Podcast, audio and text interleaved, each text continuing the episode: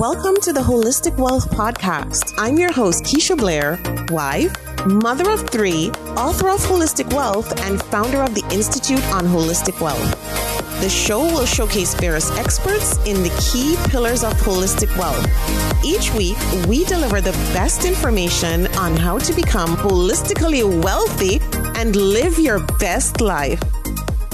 Today, we have a special guest a legend in her own right. We have Shelley Zalis, and Shelley is known as the chief troublemaker. She's a pioneer for online research. She's a movement leader, champion of gender equality. She is an internationally renowned entrepreneur, speaker, mentor. She's a mother, and she is the founder and CEO of the Female Quotient. Uh, Shelley works with Fortune 500 companies to advance gender equality across industries. The Female Quotient Pop Up Lounge brings whole, a host of equality to major conferences, companies, and college campuses around the world, including large international events such as the World Economic Forum. Shelley, we're so happy to have you here on the podcast. Welcome to the show. Oh my God, thank you, Keisha, for inviting me and including me on your show. I'm so honored to be here with you. I'm honored to be here with you too. And I just wanted to start with your journey and what inspired you to start this journey of championing these causes with women and gender equality.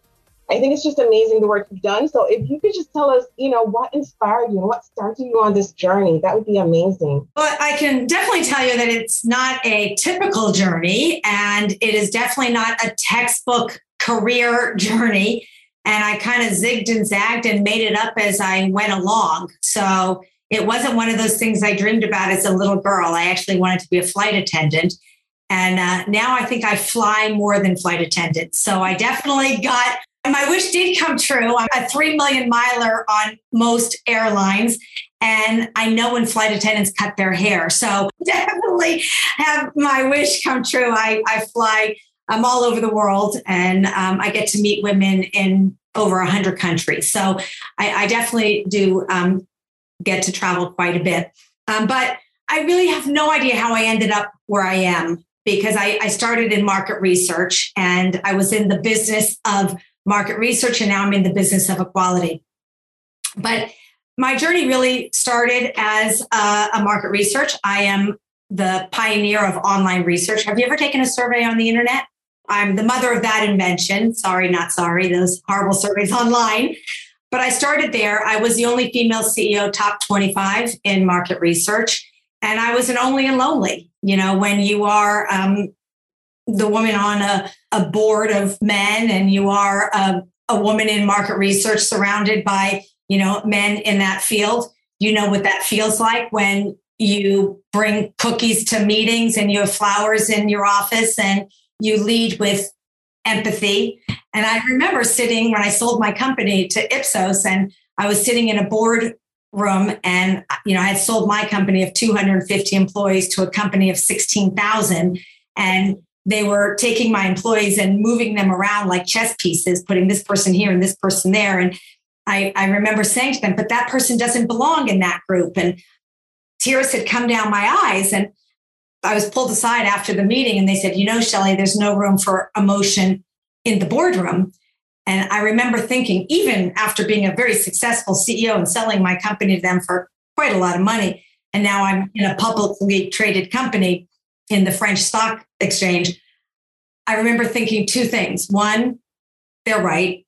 Or two, doing what I did, which was give a speech the next day to a huge audience and my speech was called Bring Emotion to the Boardroom because I believe that the best leaders today are leaders with empathy. I was not going to allow that to be true, that there's no room for emotion in the boardroom. I believe that the greatest strengths of leaders today are empathy, compassion, passion, collaboration, and yet they are the most invisible strengths and we need to make those strengths visible. And if we don't talk about them, we don't celebrate them, we don't recognize them, they will be unrecognized and undervalued. And, you know, unless we start talking about them and and not calling them soft strengths, but calling them strengths. The word soft make them feel weak, you know, and those are the feminine. That's what women bring. That's what we have. That's what we possess. And so I thought, you know what? It's because you need to sometimes be the first and stand up and stand out and shout from the treetops. And that's why I said, hello, no, I am not going to be quiet about that. I am going to say, yeah, empathy is my strength. I care. That's unbelievable. Unbelievable. And you're so right. I was just having that conversation just this morning with my mom when I thought about, and you know, it's so funny. Like you, I wanted to be a flight attendant growing up and ended up not being one, but flying around the world, you know, supporting on these huge delegations to the World Economic Forum too, likewise, and everything. And I thought, you know what? I remember after my husband died and I was in an executive program and coming back.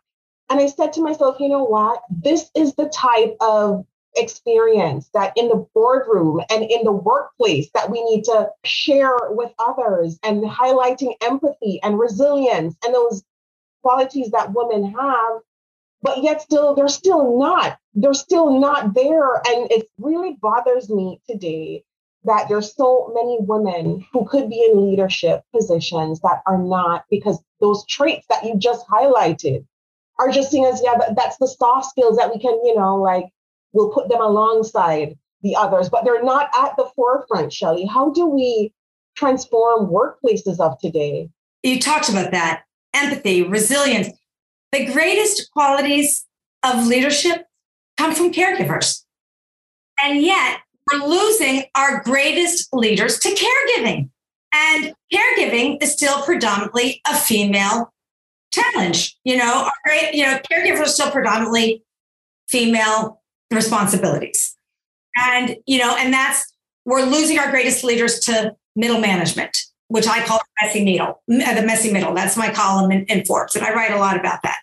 And, you know, and yet we are not accommodating middle management. So, you know, we start 50 50 in the workplace, and yet we we end at about 17% in leadership. So we're losing our greatest leaders in middle management. So, you know, think about that whole concept. And, you know, I'm about to create a whole new concept called CEO Accelerator.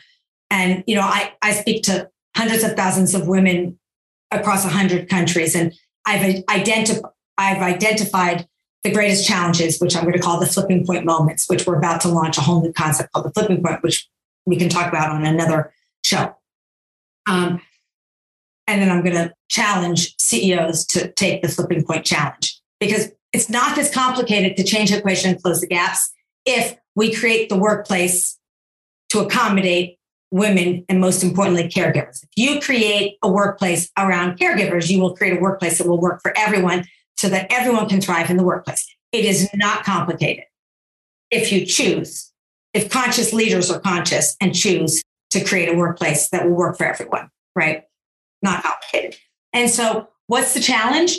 The challenge is that we are just not actually showcasing the things that matter. And we're all following status quo. And what is status quo? The rules of the workplace were written by men for men when women just weren't in the workplace. And we never got rid of the junk in the trunk. We never showed or shared what we just talked about. And once you start, then everyone follows. It's that no one started. Like I remember when I was 25 years old, I used to stay at work until midnight because everyone, I'm 60 years old. So at the time we had typewriters and we didn't have technology. And everyone would stay at work until midnight. I didn't, we didn't have online shopping where we were online and buying. What were we doing there until midnight? Nothing. But everyone around you was just staying there because we were all goody two shoes and no one wanted to leave first because no one left first. And then one day I left at five. Nothing happened to me. I didn't get fired. And everyone started leaving at five. Nothing happened. Or, you know, you hear, oh, I can't go take my kid to the soccer game because I'm going to get in trouble. I can't leave early. Have you ever seen uh, an employee handbook that says don't take your kid to the soccer game? There's no employee handbook. But women are afraid to go because then it's going to be the women thing, the mom thing. If a man left, no one would ding him. But if we all left, it would be fine. So who's going to be the first to go? But the woman can't be the first to go because then she's going to get dinged. But if we all left, it would be fine. So who's going to be the first to go? So someone, it's like follow the leader. So someone should go so that the rest will go. And then make make the exception the new norm. And that's actually why I left and started my own company because I decided I wanted to be the boss so that the exception would become the new rule. And when I started my new company, I created the uncorporate rules that became the new rule. It's really not hard. Someone just has to create the new rules, which is why I want to create the new rules of the workplace, which will become the new Fortune 500 rules. Which is amazing. And it's so needed. Like there's so many women, millions of women have left the workforce during COVID 19. You know, in my book, Holistic Wealth, I spoke about the triple helix for women because as you can imagine, when I became widowed at 31, I had an eight week old son and a three year old.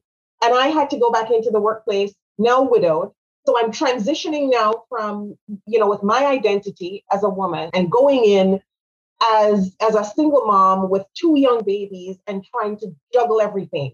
And i can just imagine how that's how millions of women felt during covid with this transition.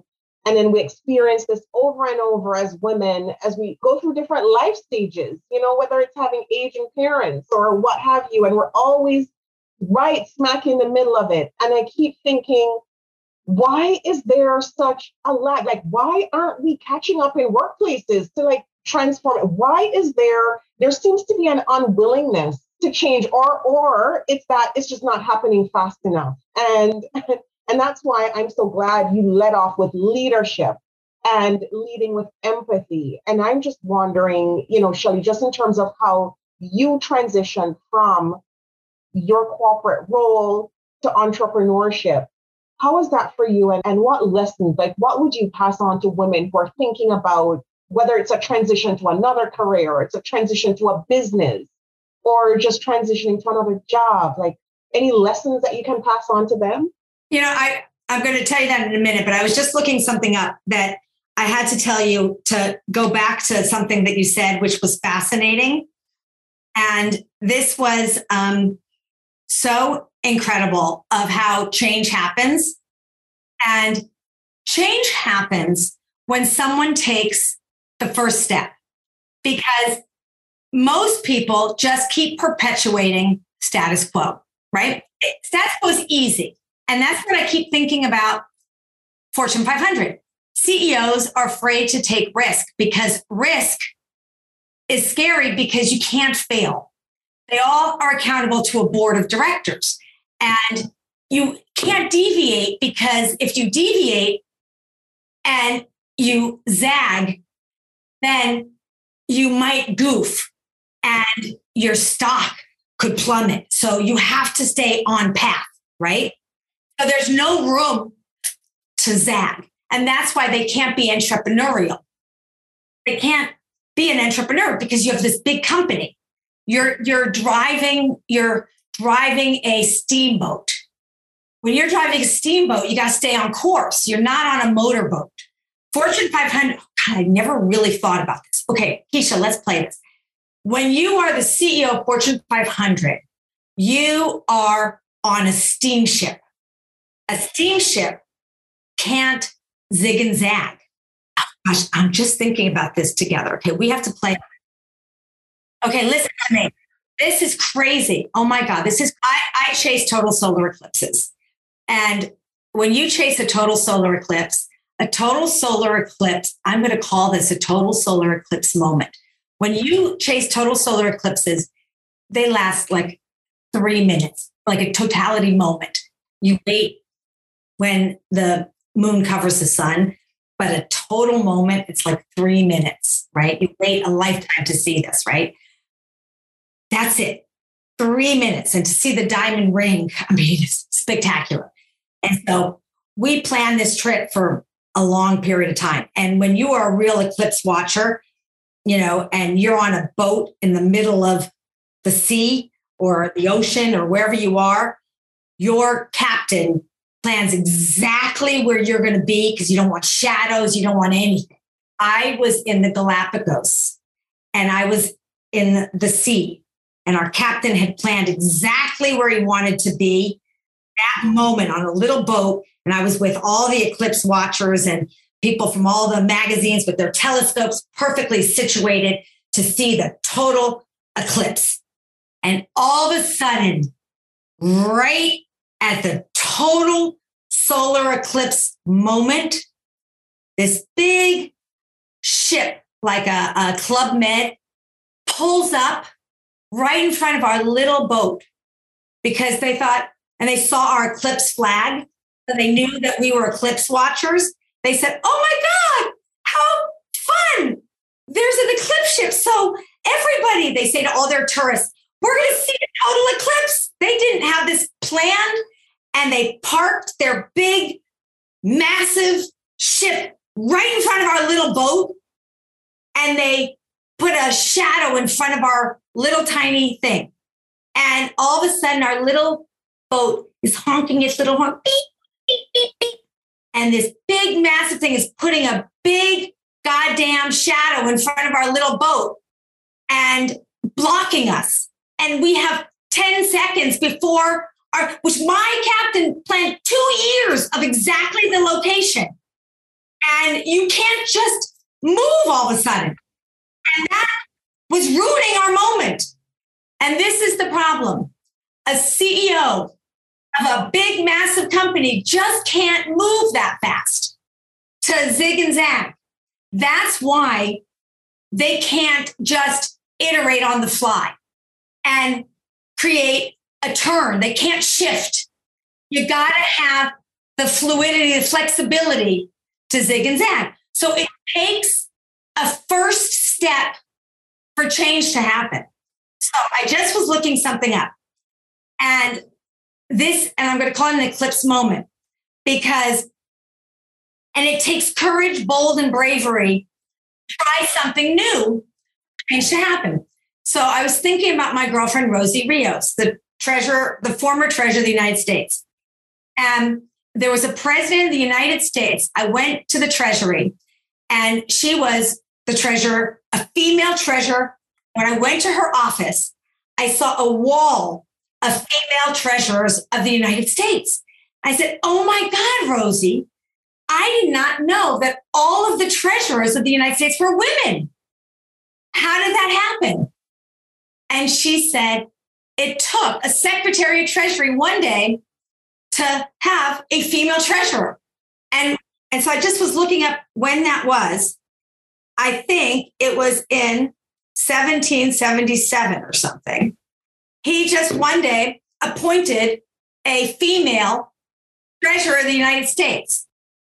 Once there was one, and he broke a pattern from that day on, there was always a female treasurer of the United States.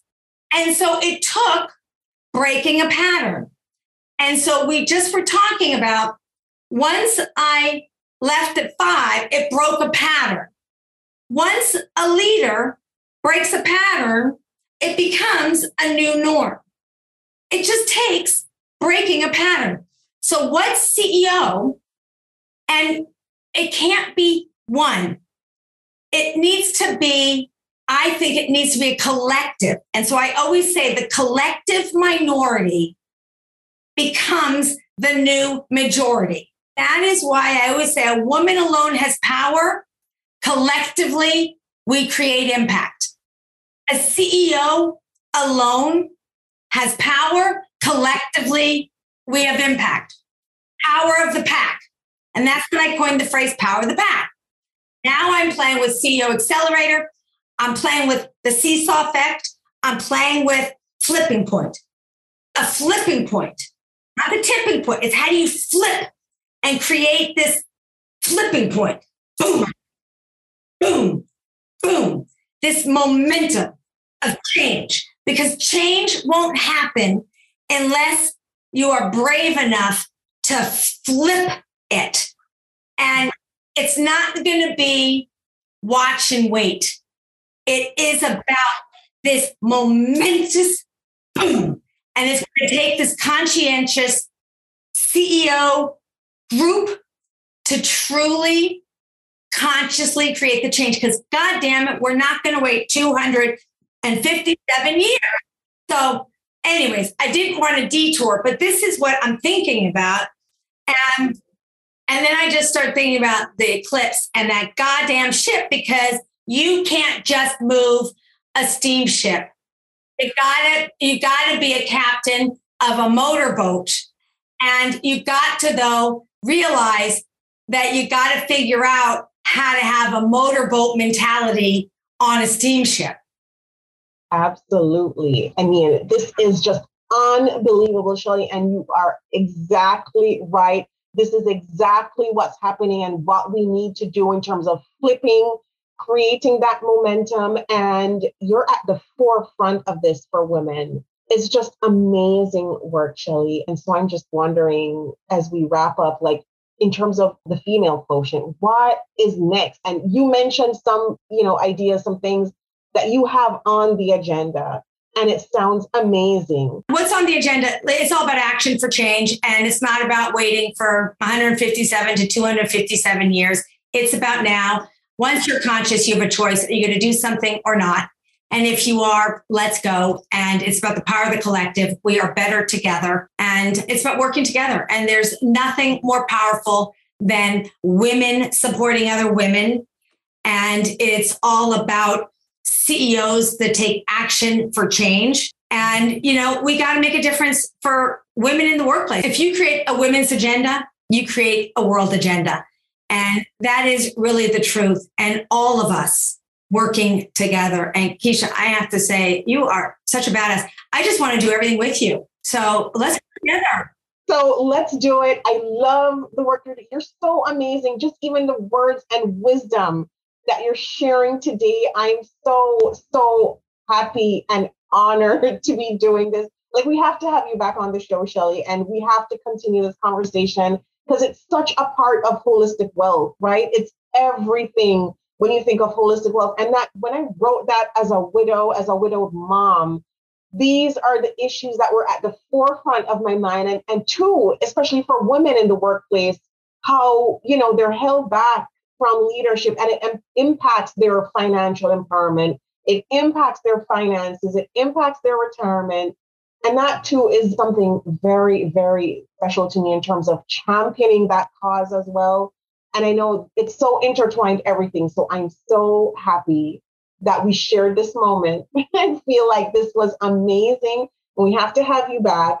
And Shelly, before you leave, any other words of wisdom? I'll give you the last word. Any other words of wisdom that you'd want to share with women listening in who are struggling in their workplaces and just like, oh my gosh, I'm in a toxic workplace right now. How do I even begin? Who is a wealthy person one who's happy with what she has. And I think that is the most important. And I always say when purpose meets passion, you're unstoppable. And I, I think that that is the most important thing to know. When you love what you do, it's called passion. When you don't, it's called stress. And, you know, especially in today's day and age, you know, follow your heart and um, find your passion. And you can always find your passion. And you know don't wait for other people to tell you you know what makes you happy. You have to find your own happiness.